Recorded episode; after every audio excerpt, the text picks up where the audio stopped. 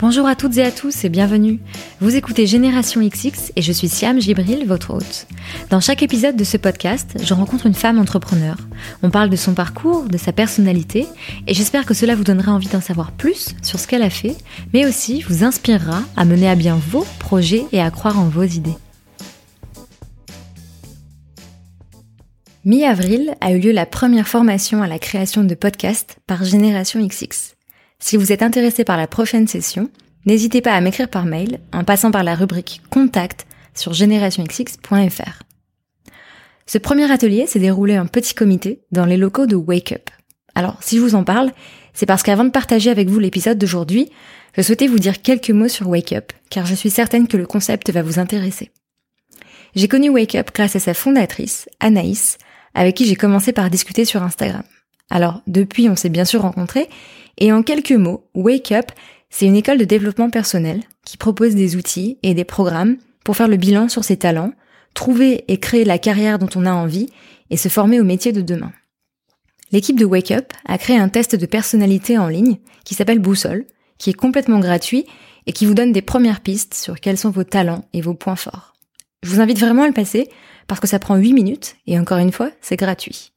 Il suffit d'aller sur le site www.wake-up.io slash boussole. Si vous n'avez pas de quoi noter, je vous ai mis l'info en description de cet épisode, ainsi que sur generationxx.fr, rubrique podcast. En résumé, si vous vous posez les questions qu'est-ce que j'aime vraiment, qu'est-ce qui est fait pour moi, d'un point de vue professionnel, je vous conseille vraiment d'aller consulter le site de Wake Up, donc wake-up.io, de passer le test boussole et de jeter un œil à leurs formations et événements. Allez maintenant, place à l'épisode du jour. Dans ce nouvel épisode, j'ai le plaisir de recevoir Gaëlle Lebras Personnaz, fondatrice de la gamme de vernis Manucuriste.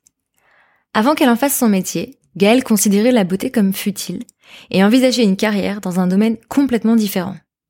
Alors qu'est-ce qui l'a menée à changer de chemin? Comment s'est-elle retrouvée à lancer une gamme de vernis? Dans cet épisode, Gaëlle nous raconte comment elle s'est d'abord laissée enfermer dans des cases avant d'y voir plus clair sur qui elle avait envie d'être. Elle nous parle de son changement de carrière, de sa relation avec sa mère, des origines de manucuriste et de la différence qu'il faut faire entre ego et confiance en soi. Gaëlle nous parle aussi de ce qu'il a fait se lever le matin, de parentalité, et partage les lectures qui ont changé sa vie. Avec Gaëlle, on a enregistré cette conversation en novembre dernier, et il y a donc plein de nouvelles actus depuis.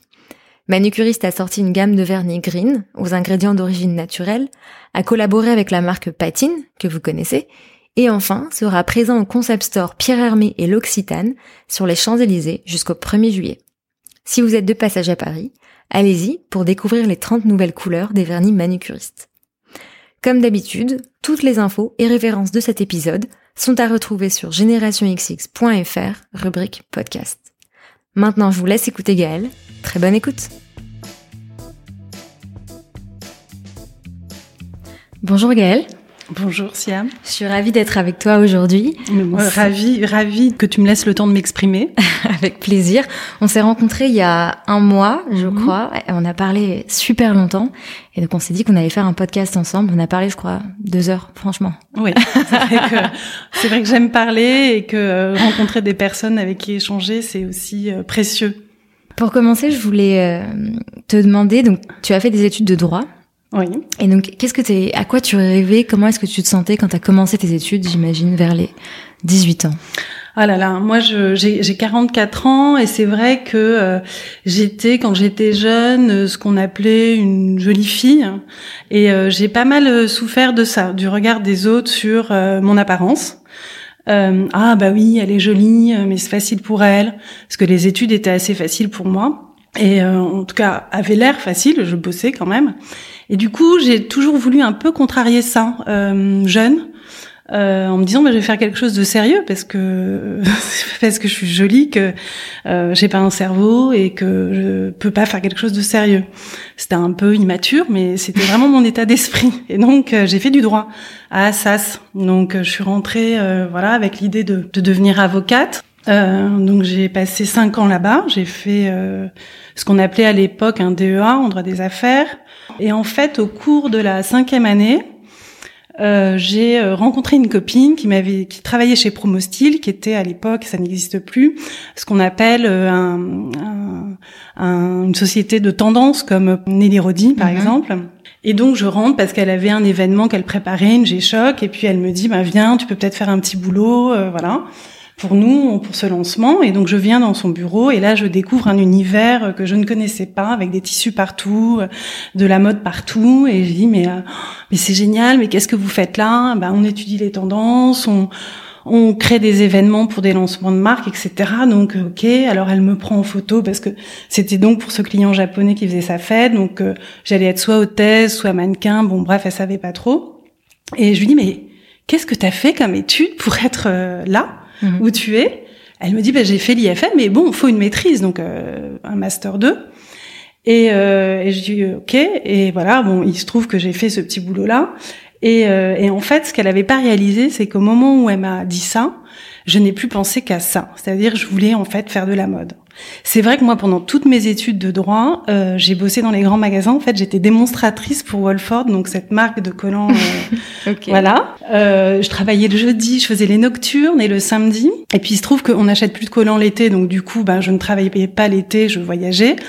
Euh, mais en, en, fac, en université, on a quand même du temps et je travaillais donc le jeudi soir et le samedi. Donc la mode, je, oui, je connaissais parce que c'était c'est une marque tendance et puis j'avais toujours lu le L. Ma mère était quelqu'un qui, enfin, est quelqu'un qui aimait la mode, donc euh, voilà. Mais j'avais cette espèce de barrière psychologique en me disant la mode c'est futile, la mode c'est superficiel, euh, la beauté c'est pas pour moi. Mais bon, après bac plus 5, euh, j'avais un petit peu avancé quand même dans ma tête et je me suis dit, faut que je fasse l'IFM, il faut que je fasse l'IFM. J'ai présenté l'IFM, on m'a reçu euh, et j'ai passé une année assez formidable. Tu avais quand même eu des expériences en, en cabinet d'avocat, non? Oui, alors oui, je vois euh, l'expérience à laquelle tu fais allusion. En fait, euh, effectivement, c'était mon cours de quatrième année où euh, je m'étais retrouvée dans un cabinet anglophone euh, très sérieux, collaboratrice d'un associé, enfin stagiaire, hein, et, euh, et j'avais ressenti, c'est vrai, à cette époque, des regards très insistants sur moi. Voilà, c'était un milieu très masculin. C'était très dur, assez violent, avec des petites remarques scabreuses quand il pouvait. Euh, et, et, euh, et, un jour, euh, voilà, j'avais, je devais présenter une, enfin, je devrais préparer des documents pour une grosse réunion qui avait lieu avec, voilà, le dossier c'était de la fusion-acquisition. donc c'était des documents, voilà, avec des centaines et des centaines de pages. Donc j'arrivais avec les différents volumes comme ça que je devais installer dans la salle de réunion. Et le mec me dit, euh, je sors de réunion, euh, tout se passe, je comprends à peu près rien de ce qui s'était passé. Et puis à un moment, euh, l'associé me dit, Gaël, est-ce que je pourrais vous voir dans mon bureau? Donc j'arrive et il me dit, mais Gaël, vous, vous savez ce que c'est qu'un cabinet d'avocat ah, je dis bah oui, c'est un lieu où on défend les intérêts des clients, blablabla, mhm. blablabla. Et Morgane me dit non non non, c'est pas ça un cabinet d'avocat. Vous voyez le signe? Je dis oui, je vois le signe. Alors le signe, c'est très simple. Il a l'air d'avancer de façon très majestueuse, sans faire d'effort sur l'eau. Et en fait, pour qu'il avance, on ne le voit pas, mais il palme très vite. Ok? Eh ben c'est ça un cabinet d'avocat. On n'a pas envie de voir l'arrière-boutique. On veut qu'on donner l'impression au client que tout est extrêmement maîtrisé. Voilà. Donc la façon dont vous êtes arrivé dans la salle de réunion, poser les documents, ben, ça n'allait pas. Voilà, c'était pas assez majestueux. Ok. En fait. Oups, et j'ai dit très bien, ça m'a servi de leçon. Et ça m'a servi de leçon, euh, surtout euh, dans le métier que j'ai exercé dans la mode après, puisque je me suis spécialisée moi en visuel merchandising, donc tout ce qui est identité euh, visuelle euh, des points de vente dans le monde pour plusieurs maisons, j'ai fait ça. Et c'est ça finalement aussi le métier de visuel merchandiser, c'est de bah, d'organiser euh, la visite d'un client dans une boutique euh, pour la rendre la plus euh, effectivement solennelle, enfin pas forcément solennelle, mais la plus majestueuse, la plus fluide surtout possible. Ça dépend du niveau de marque dans laquelle on, on pratique ce métier, la plus fluide possible pour permettre au client d'avoir la meilleure expérience possible et donc qu'il se souvienne de son expérience dans le point de vente, donc de la marque de façon positive. Et quand on a réussi euh, à montrer une expérience positive, à faire que le client euh, il, se, il, a, il a passé un beau moment euh, dans votre marque, ben on a tout gagné parce qu'on va imprimer sa mémoire beaucoup plus euh, facilement ou beaucoup plus profondément que simplement avec une page de pub ou un article qu'il aura lu, parce qu'on sait très bien que les sens c'est ce qu'on, c'est ce qui nous permet de mémoriser le plus facilement les choses. Voilà. Et donc tu entres à l'IFM à ce moment-là, quel, quel, euh, pas quel regard tu portes, mais comment tu te sens vis-à-vis de tes études d'avant? Parce que du coup, tu dois un peu faire le deuil. Tu t'es dit bon, t'as fait du coup cinq ans de droit. tu vois comment ça se passe là? C'est ma mère qu'en fait, qui a pas vraiment, euh, qui elle a dû faire le deuil. Parce que moi, je l'ai fait, j'allais dire quasiment instantanément, parce que quand j'ai dit à ma mère, je veux faire l'IFM. Elle m'a dit oui, c'est quoi? Euh, Je lui ai dit c'est l'Institut français de la mode. Elle m'a dit mais oh, mais et tout ton droit, ma chérie? Mm. Alors en fait, je pense que les études, mais qu'elles qu'elles soient, n'apprennent pas forcément un métier. J'espère que je vais pas hérisser trop les poils des, professeurs, euh, mais mais euh, euh, perfectionne la réflexion, enfin les voilà les réflexes à avoir, parce qu'on apprend tout au long de la vie quand même. Donc ça donne ces outils là.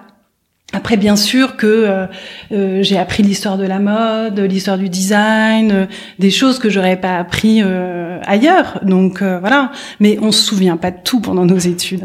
Donc je pense que c'est surtout pour pour permettre. Moi, ça m'a permis de passer à autre chose. Même si pendant toutes mes études à l'IFM, en me disant oui, mais c'est bien les services juridiques. Je dis ah non, pas les services juridiques. Ah parce qu'on essaie du coup de, de, ramener un peu à tes études. Et oui, parce que hmm. en fait, je pense que moi, si j'avais un fil conducteur euh, de ma vie, c'est que on a, mais mais je pense que ça vaut pour tout le monde. C'est à chaque fois on essaie de nous caser. C'est très difficile d'être le moins perméable à ça, c'est-à-dire de se dire non mais bon, ok, on me voit au service juridique, on me voit jolie, mais mais mais pas forcément futée. Euh, euh, et, et, et, on me voit bah, très bien parce que j'ai été salariée. Euh, un très haut niveau de salaire dans une maison dans une maison de luxe hein, chez Yves Saint Laurent. Euh, donc, euh, eh ben j'ai donc c'est confortable. Donc on ne quitte pas ce genre de poste. Même quand je suis partie de chez Vuitton, qui était pour, mon premier job, et j'ai démissionné. On m'a dit non mais vous pouvez pas démissionner chez nous. C'est ce qu'ils m'ont dit chez Vuitton. Voyez donc on essaie toujours de euh, voilà de, de, nous donner comme ma mère mais tout ton droit, c'est-à-dire de de faire en sorte que la vie elle soit euh, voilà, euh, une construction logique des choses. Mais, mais ça l'est rarement. Et toi, ça devient d'où cette envie et du coup euh, la façon dont à chaque fois t'arrivais à dire bah non c'est pas grave, non pas le service juridique, oui je pars.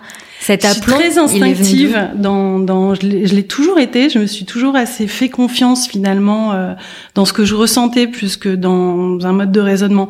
Je dis pas que je suis pas traversée par des questionnements, euh, voilà, où je me dis non mais est-ce que c'est la bonne décision? Est-ce que mon Dieu je vais pas louper ça? Mais est-ce que c'est pas mieux voilà de, de, suivre ce chemin plutôt qu'un autre euh, voilà mais je je je j'ai à la fin la, la vraie décision euh, que ce soit dans ma vie professionnelle ou personnelle je la laisse à, à mon instinct et j'essaie de lui enfin lui faire confiance.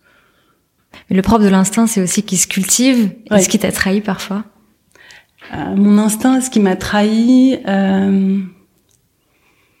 non parce que je pense que ça voudrait dire de regretter certaines choses et je regrette pas euh, les décisions que j'ai prises dans ma vie même si elles ont été parfois douloureuses euh, non. Je crois pas qu'il m'ait trahi.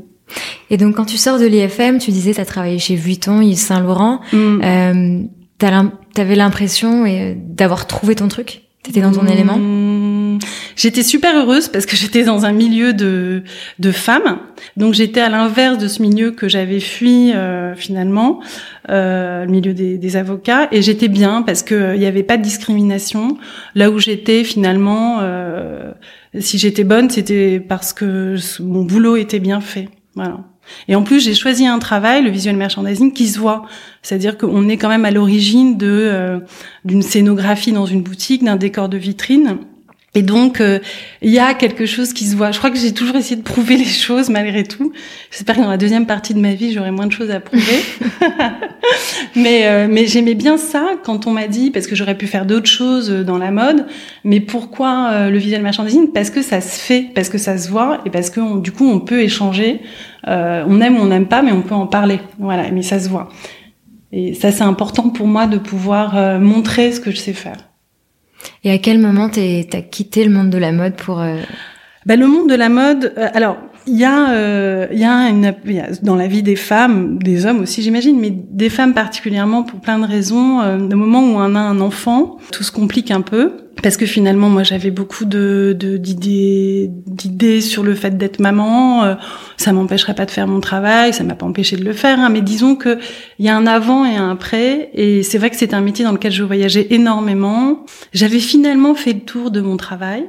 Et donc du coup, euh, j'avais pas envie de passer dans une autre maison, j'avais envie de prendre plus de temps pour être à la maison le soir, ça veut pas dire euh, hein. Et je me suis dit ben la voilà, la, mode, enfin mon métier dans la mode, essayons euh, ben, essayons de faire autre chose.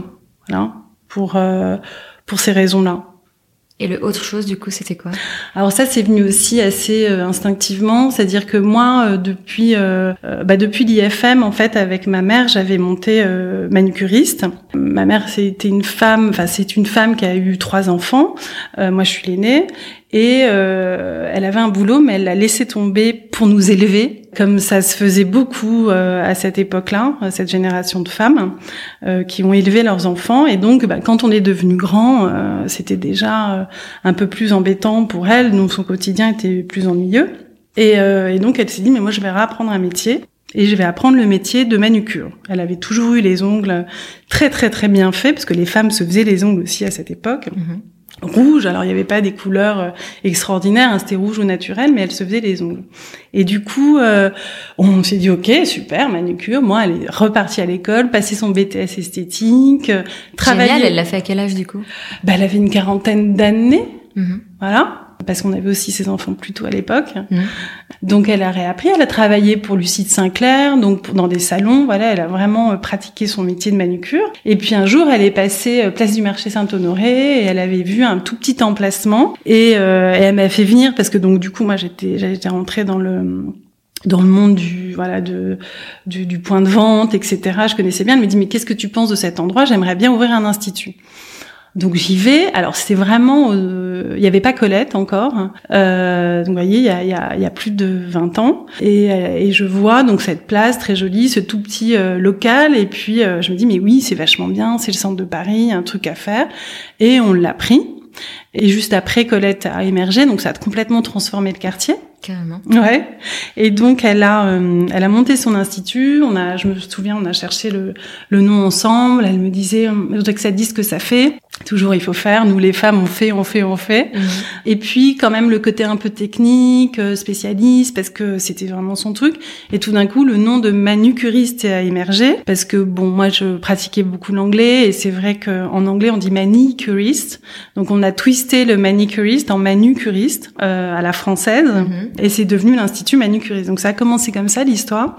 Et Donc là, vous aviez pas de produit. On n'avait pas de produit. On, on, elle m'a dit oh mais moi j'aime pas les, les, les, vernis français. Est-ce que tu veux pas essayer de contacter cette marque qui s'appelle Essie euh, Donc on a commencé à faire venir Essie à Paris. Et puis après on a développé. Il y avait un labo américain qui développait euh, tout ce qui était euh, gel pour faire des extensions d'ongles.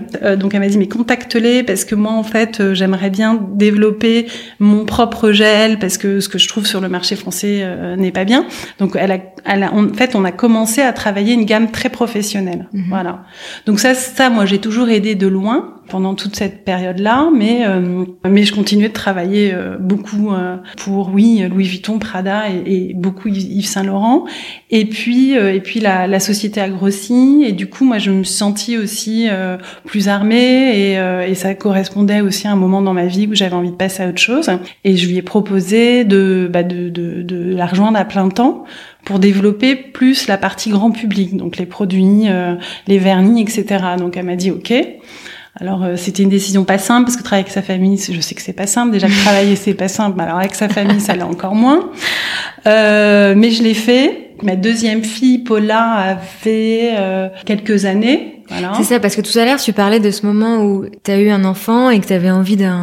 Oui, alors là, j'ai quand même attendu le deuxième pour passer euh, à la vitesse supérieure. Okay. C'est vrai que bon, elles n'ont pas beaucoup d'écart, mais c'est vraiment là où le deuxième, j'ai senti une espèce de tension dans mon emploi, dans mon emploi du temps, un peu dur, parce que quand on passe sa semaine à voyager, à pas voir ses filles, euh, je sais que ça dérange pas certaines personnes, femmes ou hommes, hein, et j'ai aucun jugement sur ça, mais moi, mm. ça me pesait pas mal. Et surtout à l'arrivée de la deuxième, là, ça s'est vraiment tendu. Et puis puis à l'époque chez Saint Laurent, moi j'avais connu l'époque Tom Ford puis Stefano Pilati et ça devenait un peu compliqué aussi en interne euh, chez, chez Saint Laurent. Donc je me suis dit que c'était le moment de passer à autre chose sans aucun regret.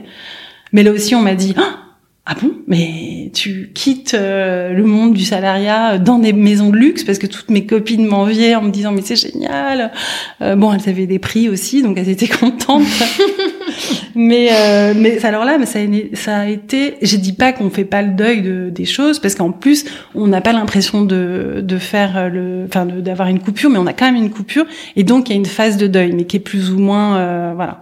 Mais je, je l'ai faite, mais j'ai jamais eu de regret. J'étais contente d'être passée à autre chose, vraiment. Euh, et, et, ça, ça se mesurait à quelque chose d'extrêmement simple, c'est que j'avais des cabinets de recrutement qui m'appelaient, mhm. qui me disaient ah, j'ai un poste magnifique à vous proposer chez chez un, ça ne se refuse pas rencontrons-nous.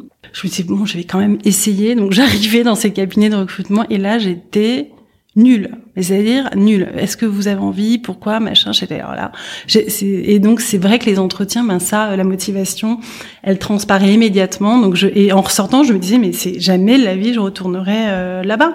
J'avais acquis cette liberté, euh, qui a d'autres contreparties, hein, qui n'est pas rose tous les jours, mais mmh. euh, mais voilà, j'étais passée à autre chose et, euh, et j'avais envie de construire quelque chose, voilà, qui m'appartienne peut-être un peu plus. Comment ça se passe du coup les débuts de manucuriste quand toi tu bah, rejoins bah, Ça a été un peu compliqué parce que effectivement c'était pas vraiment une marque, c'est-à-dire que quand on, on, était surtout des distributeurs sur la partie euh, revente euh, de produits, donc il a fallu construire la marque euh, et voilà. Et moi avec euh, voilà mon, mon, ma vision un peu des choses euh, c'était pas toujours évident pour ma mère de l'accepter tous les jours. Bon on a quand même avancé. Et puis de toute façon quand on développe une marque il fallait des, des, des investisseurs voilà qui viennent un peu nous soutenir financièrement. Et ça ça a été plus compliqué pour elle à accepter. Et ça se tendait au niveau de la trésorerie parce que parce qu'elle elle voulait garder son indépendance. Ouais ben, quand on a travaillé une grande partie de sa vie en étant seul sans rendre de compte, c'est ce qu'on se mmh. disait, mmh. Eh ben, devoir rendre des comptes à des gens qui sont extérieurs. En plus, moi, ma mère est quand même une femme qui a du mal avec le monde extérieur. Et donc ça, c'était euh, pour elle euh, pas concevable, je pense. Voilà, c'était euh, la famille et puis pas hum, s'ouvrir vers les autres, c'est c'est prendre le risque de se confronter et, mm. c'était pas son truc. Donc du coup, bah, elle a décidé de me laisser euh, les rênes et donc de réorganiser la boîte en faisant venir des investisseurs euh, extérieurs, euh, deux garçons tu vois, je suis pas complètement contre les garçons euh, dans le travail. C'était euh, comment de les pitcher? bah, ça s'est fait tout à fait naturellement parce qu'il y en a un, c'est mon mari. Donc lui, euh, lui, il était dans l'histoire, voilà, depuis, enfin depuis le début. On, on sait, ça fait pas si longtemps qu'on est ensemble parce que en fait, c'est pas mon premier mari.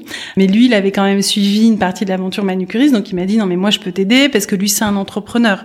Lui, voilà, il a plusieurs sociétés, c'est un très bon gestionnaire et entrepreneur donc avec ces réflexes quand même euh, qui sont pas évidents à, à avoir et qu'il faut avoir parce que c'est des réflexes de survie. Hein. Mm. Euh, on, je sais pas, j'ai entendu il y a pas longtemps quelqu'un euh, dire c'est facile d'entreprendre en France, c'est jamais facile d'entreprendre ni en France ni ailleurs. Donc ça a été, euh, ça c'était pas mal de m'associer à lui et un ami qui est en fait un mari d'une de mes très bonnes amies dont je me suis rapprochée parce que moi c'était mon copain enfin c'était ma copine je le voyais pas trop mais en fait ça mon ami a fait un AVC donc euh, donc on s'est retrouvés tous les deux euh, souvent à l'hôpital euh, pendant pendant une très longue période. Et du coup à échanger sur manucuriste. Et lui ça a coïncidé avec aussi bon bah cet accident l'accident de sa femme et aussi dans son travail un une remise en question. Et il m'a dit, mais je peux t'aider à lever des fonds. Et puis de fil en aiguille, il m'a dit, non, mais moi, ça m'intéresse. Donc en fait, voilà, j'ai mhm. même pas eu à pitcher. D'accord. Je, je, les ai convaincus euh, parce qu'ils connaissaient de façon assez intime finalement l'histoire de la marque. Mhm.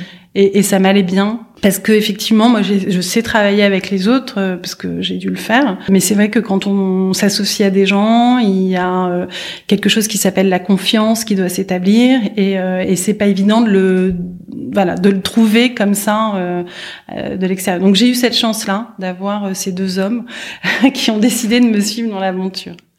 Mais quand même de laisser, euh, de me laisser à moi euh, la direction de la, la, boîte et de voilà de laisser parce que je trouve que dans la beauté c'est quand même très paradoxal. Il y a très peu de femmes qui dirigent les boîtes. Genre, quand même c'est notre domaine. Mm. On sait quand même bien ce qui nous rend belle et, euh, et ça ça ça non il y en a peu finalement. Donc donc oui je suis assez fière de ce qu'on est en train de faire de, de manucuriste parce que ça fait ça va faire deux ans là là qu'on a repris avec pas mal d'ambition euh, sur la marque euh, et notamment euh, le développement à l'international et ça prend donc on est on est super content parce que finalement il y a aussi l'idée de la transmission parce que ce que j'ai développé avec ma mère même de loin bah, ça continue donc ça c'est joli elle continue de suivre forcément, elle te donne des conseils Oui, de loin, parce que c'est compliqué de, je pense, de, de, quitter son bébé. Hmm.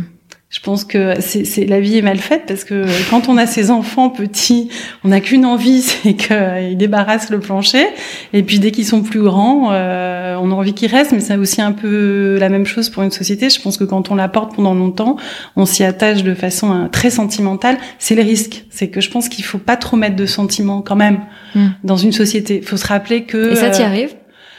Ouais. Enfin, oui, parce que je pense que c'est pas, il y a pas que ça qui me qui me motive euh, au quotidien. Enfin, je tuerai pas père et mère pour euh, faire en sorte que ma boîte elle explose. Vraiment pas.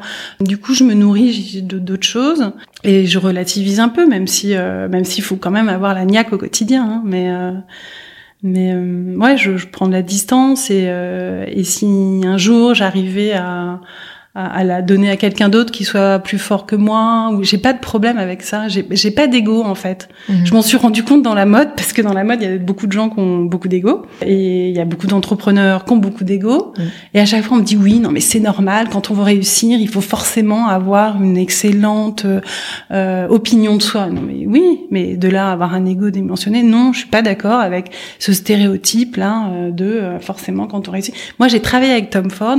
Je dis pas qu'il avait pas d'ego hein. Peut-être, mais en tout cas, moi, je l'ai pas perçu. C'est-à-dire que c'était quelqu'un qui est et qui est encore brillant hein, dans d'autres domaines, et il l'a prouvé.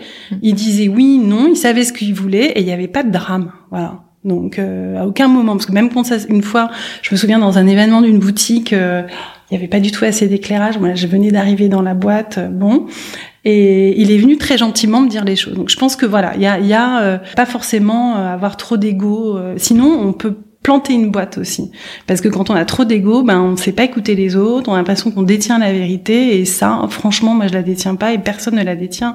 On est, on est, c'est vraiment un lieu commun de dire ça, mais moi je l'ai beaucoup expérimenté. C'est comme ça que je fonctionne, c'est euh, partager, écouter et je suis beaucoup plus intelligente et je pense que la boîte elle l'est aussi même si c'est pas évident au quotidien parce qu'on est tous à fond, etc. Mais c'est vraiment important de savoir euh, euh, écouter, partager, dialoguer euh, pour manager et pour faire avancer une société. Mm. Donc j'espère qu'un jour je donnerai le bébé moi. C'est vrai que c'est marrant d'entendre ça. C'est absolument pas ce qu'on lit partout quoi. Non. ça fait du bien d'entendre ça. C'est ça veut pas dire que j'ai pas d'exigence parce que souvent on me dit non sinon t'aurais pas emmené la boîte là où elle est aujourd'hui. Non et puis j'aurais pas travaillé dans le luxe où mm. euh, c'est le détail qui compte. Mm. Donc euh, moi mon métier c'était de gérer le, détail. Je voyais une mouche dans une vitrine quoi. Donc euh, non mais c'est un maladif. Donc je suis extrêmement chiante au quotidien. ah non ça j'aime pas. et les gens me disent mais c'est le même beige. Ah non non pas du tout. Il y a plus de même quand je travaille sur les couleurs ils sont ils sont voilà je peux je peux déstabiliser par mon niveau d'exigence. Mais c'est jamais mal perçu. Enfin, j'espère, même si je peux arriver à m'énerver. Hein, je suis pas, je suis pas toute rose, hein, mais c'est jamais mal perçu parce que j'essaie de dire non, mais voilà, moi c'est vrai que c'est mon point de vue, machin, etc. Et que je pense que c'est important pour manucuriste de d'essayer d'atteindre ce niveau-là, machin, etc. Maintenant, euh, ça me fait presque du bien d'être au contact de gens plus bordéliques ou moins pro comme on dirait. C'est je, je, trouve ça aussi très rafraîchissant quoi. Mais mais c'est vrai que malgré tout euh, entreprendre une marque et une marque avec des produits dans la cosméto il y a le pack il y a l'image il y a la formulation je fais tout dans le je remonte à l'envers le le, le process, mais c'est, à tous les niveaux beaucoup beaucoup d'exigences. Donc il faut pas lâcher. En plus, ça c'est ça qui est dur. Mais c'est aussi pour ça qu'en s'entourant, parfois, euh, tout seul, on peut lâcher. Mais en s'entourant, ben, quelqu'un qui va dire non mais attention là, peut-être que ah oui et hop et on se re-challenge. Mais mais euh, mais non, je pense qu'il faut pas. Comme tu me parles comme ça d'exigence, de détails, de tout ce que tu dois euh, chapeauter, comme tu disais, mm. euh, l'image, etc. Ça me fait penser à ce que tu disais au début, que tu voyais la mode, la beauté comme un univers très superficiel. Oui, Maintenant, c'est quoi ton rapport ah à ça? non. Ah mais alors là, j'ai mûri, j'ai changé, et ça c'est génial quand même dans la vie de de de grandir quoi. De ah non non mais moi je trouve qu'il y a rien de de de plus profond que le superficiel. Bon, je suis pas la seule, hein, mais euh, mais je trouve que ça veut dire se laisser aller aussi à à ses impressions. Enfin voilà, choisir un vêtement, ça va, ça c'est pas simplement euh, pour plaire aux autres, c'est aussi pour se préparer à affronter les choses, pour aussi donner l'image qu'on a envie d'être celle qu'on qu'on souhaite avoir. Et c'est important le regard de l'autre, même si c'est important aussi de savoir prendre du recul avec. Se maquiller, euh, c'est important parce que c'est être plus belle pour soi, mais euh, mais et donc de se donner confiance. Et la confiance, c'est important. Moi, j'ai cinq enfants j'ai deux beaux enfants et moi j'ai trois enfants. J'ai un bébé de qui va bientôt avoir huit mois que j'ai eu sur le tard. Et je vois que hum, mon rôle principal dans l'éducation de mes enfants, c'est euh, essayer de leur transmettre l'estime d'eux. Et ça, c'est loin d'être évident. Et je pense que l'estime de soi, ça passe par plein de choses et c'est souvent euh, malheureusement dans l'enfance qu'il est transmis. Et j'essaie de faire ça, mais je trouve qu'il y a une façon aussi de restituer l'estime de soi elle est celle de s'accomplir, de s'affranchir. Bon, mais ça c'est pas évident tous les jours. J'ai eu la chance de naître en France, euh, à Paris, dans un milieu pas défavorisé, donc euh, j'ai, je estime pas m'être battue, quoi, euh, vraiment pas. Mais voilà, la, la, aider les femmes à, à, être plus confiantes et à s'assumer plus et à accepter leur féminité, c'est loin d'être superficiel, quoi. C'est c'est le début de d'une relation sociale aussi c'est une préparation à un quotidien qui est pas évident pour euh, pour beaucoup de femmes. Et c'est vrai que quand euh, je vois des femmes, même parfois euh, malades ou, ou en difficulté familiale ou financière ou professionnelle, etc. Et je les vois avec les ongles vernis, je me dis que elles prennent encore soin d'elles et d'une certaine façon, c'est qu'elles ont encore la volonté d'avancer, quoi. Et et je trouve que dans la beauté, ce monde, il est il est passionnant aussi parce que euh, il donne à, à, regarder les femmes différemment et à les aider à, à être plus belles. Quoi. C'est, c'est passionnant et c'est loin d'être superficiel. Si tu devais penser à des, des, des moments où peut-être, euh, alors pas forcément perdre la motivation, mais où c'est plus dur, où c'est plus challengeant aussi parce que pour, ça peut être pour plusieurs raisons, parce que le, c'est un secteur qui est ultra compétitif, oui. aussi parce que comme tu le disais, tu as des enfants, dans ces moments-là, euh... c'est difficile. Oui, c'est vrai. Alors dans les cosmétiques, en plus, euh, c'est des copines qui ont, qui ont, monté des trucs, ou pas forcément dans les cosmétiques d'ailleurs, mais en général. oh non, mais ça, ça existe déjà.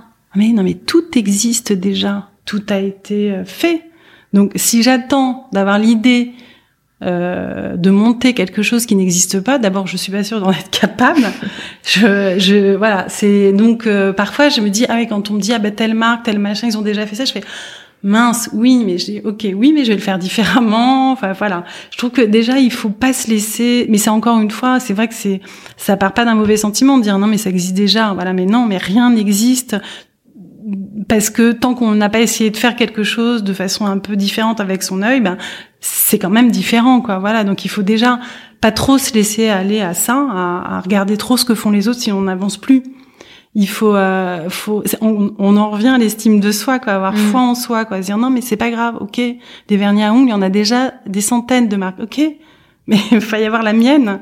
Et, euh, et j'ai essayé de faire en sorte que elle soit différente des autres. Donc ça déjà tous les jours. Euh, presque, euh, il faut s'en convaincre. Donc il y a des moments. Tu te le redis du coup? Ouais, ça m'arrive. Pas de la même, pas comme ça, euh, sans le formuler, mais en me disant que oui, ce que je fais, je sais que c'est différent. Euh, en tout cas pour ça, pour ça, pour ça, parce qu'on me demande aussi pourquoi. mais euh, mm.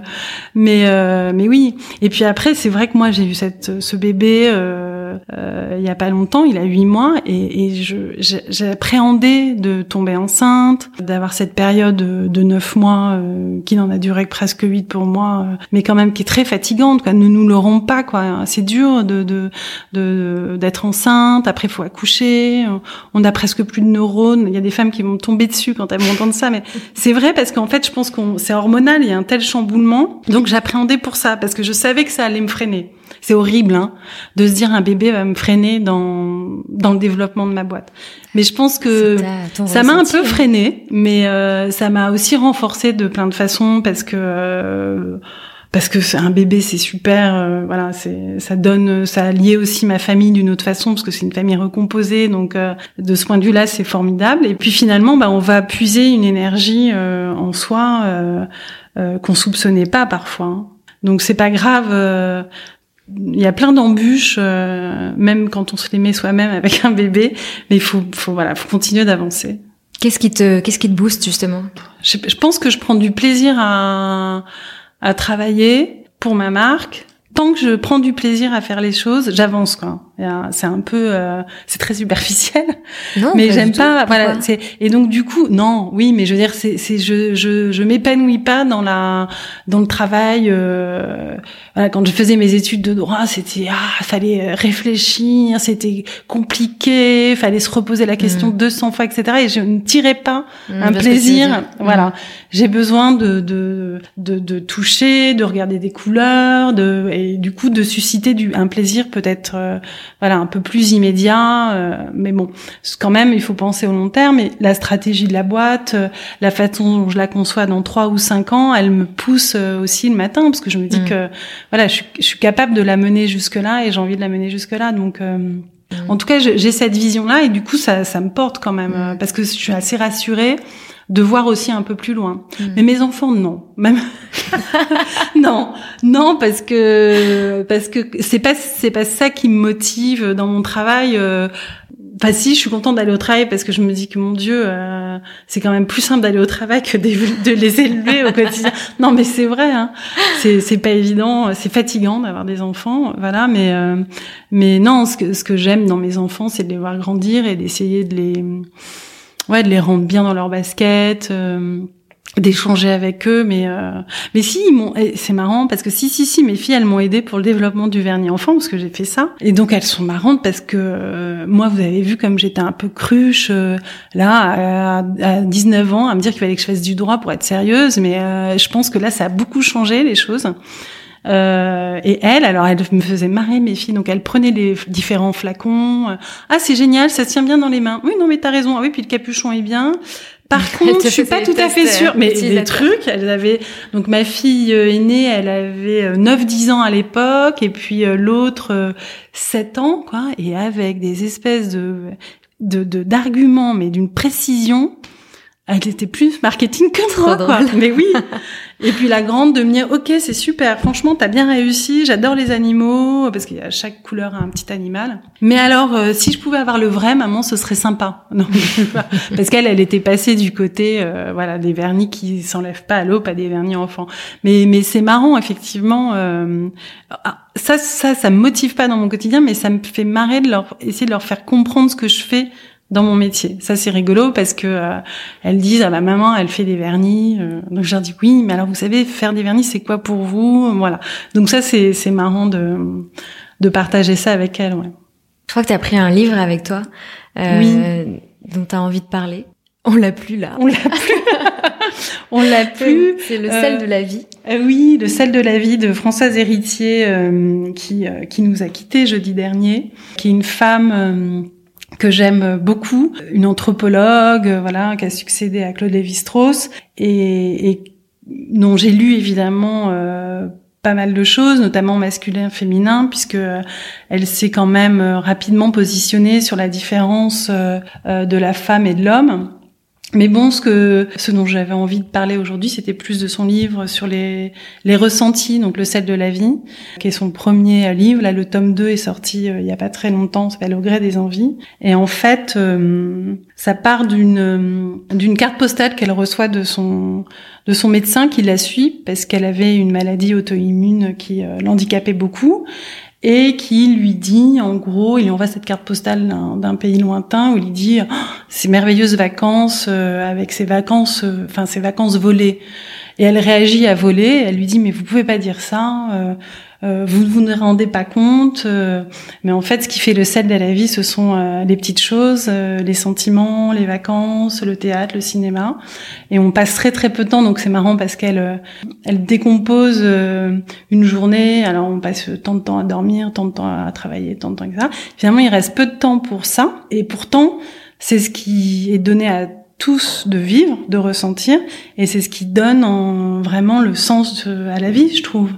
Euh, ça peut être boire un verre de vin blanc avec ses copines, euh, aller au cinéma, euh, je sais pas moi, sentir des lilas, euh, une glycine. Enfin, il y a plein de choses. sentir le vent dans ses cheveux. Enfin, voilà. Et elle, elle commence donc ce livre et alors que c'est une femme extrêmement sérieuse, chercheur, etc. Mais à égrener ces, ces petits riens qui font euh, la vie. Et c'est un très très joli ouvrage et euh, qui est très ovni par rapport à tout son travail d'anthropologue ou de femme spécialiste de la condition féminine, mais qui est euh, qui est un livre à lire pour pour essayer de se rappeler que le quotidien c'est surtout ça parce que le livre finit d'ailleurs, je crois, en disant mais si vous mouriez, euh, qu'est-ce qui vous manquerait le plus? Et je pense que ça allait chercher dans, dans ça, dans ce ressenti. Donc, euh, donc c'est un très joli livre et c'est une femme formidable qui nous a quittés. Est-ce qu'il y a d'autres euh, personnes ou lectures, films qui t'inspirent, que tu aimerais aussi partager? Il y en a. alors, films oui, à Bergman, il y, en a, pas mal, mais euh, c'est vrai que je me retrouve plus dans la littérature, moi. Euh... D'ailleurs, j'ai vu ta dernière photo Instagram, c'est trois petits vernis devant une bibliothèque. Oui, alors c'est même pas ma bibliothèque, mais mais j'ai une bibliothèque parce que j'aime beaucoup euh, lire, contrairement à mes bourriques de filles, mais ça va venir.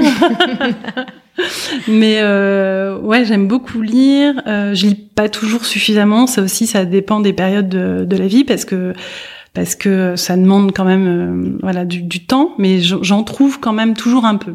C'est vrai que là, comme euh, on est entre filles, euh, j'avais pensé à des lectures plus sur la condition de la femme, voilà. Donc Elisabeth Badinter, moi j'adore. après, il y a Marguerite Duras, dont je suis une énorme fan. je crois que le barrage contre le Pacifique, c'est un des livres qui m'a le plus marqué. Je l'ai lu. je devais avoir une vingtaine d'années, donc pas si jeune que ça parce que je pense que tous les livres sont pas à lire jeunes, quoi. Et même si c'est un classique, euh, Barrage contre le Pacifique, ça, ça m'a beaucoup marqué. Ça m'a presque sauvé. Je, c'est, je sais pas pourquoi il m'a marqué autant ce, ce livre. Euh, c'était sûrement aussi euh, une période de ma vie. Euh, Marguerite Yourcenar, j'aime beaucoup Simone de Beauvoir, même si, euh, voilà, avec le deuxième sexe, elle avait une vision un peu tranchée des choses. J'ai oublié de, de parler de Colette parce que quand je pense à Françoise Héritier, à peu près au même niveau, il y a Colette. Et j'adore Colette. D'abord, je suis rentrée par ses livres qui sont extraordinaires, justement dans le dans la description des ressentis, des petites choses, euh, des paysages. Et, et, alors sa vie, ça que j'ai découvert beaucoup plus tardivement, qui est euh, extraordinaire, une vie de femme qui s'est émancipée, euh, une grande écrivaine. Donc je, je voilà, j'adore Colette aussi. Ça c'est vraiment à lire et à relire euh, sans cesse parce que parce qu'à chaque fois qu'on en ouvre un, même si on l'a déjà lu, il y a encore autre chose qui, qui apparaît quoi. J'ai une dernière question pour toi. Quels sont tes projets avec et sans manucuriste alors, mes projets avec manucuriste, euh, c'est euh, de continuer, enfin, de, de, la développer, enfin, de cette marque euh, dans d'autres marchés. Donc ça, c'est un, c'est un gros sujet pour moi. Donc ça veut dire ben, voyager.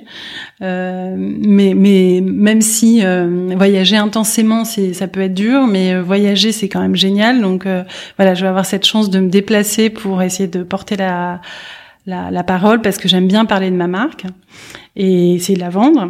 Et puis personnel, ah là là, j'attends les vacances euh, avec impatience de Noël parce qu'on va euh, à Mirleft qui est au sud d'Agadir. C'est un endroit que j'aime beaucoup parce que c'est c'est au Maroc euh, et, euh, et c'est un endroit très très simple, super joli, près de l'océan. Et moi, j'adore, j'adore la mer, l'océan. Donc, donc, je suis hyper contente et on y va avec tous les gosses et des amis. Donc ça va être chouette. Super. Merci beaucoup Gaëlle. Bah, merci à toi. À bientôt. À bientôt. Merci beaucoup à Gaëlle d'avoir partagé avec moi et avec vous maintenant son parcours avec sincérité. Pour suivre ses actualités, rendez-vous sur les comptes Instagram et Facebook de Manucuriste. Si vous êtes élève ou envisagez d'être élève à l'IFM, sachez que Gaëlle y enseigne. Je remercie également Émilie qui écoute le podcast et qui a eu la gentillesse de me présenter Gaëlle. Si cet épisode vous a plu, partagez-le avec vos contacts, parlez-en sur vos réseaux sociaux et laissez 5 étoiles sur iTunes. Merci infiniment pour votre écoute et à très vite.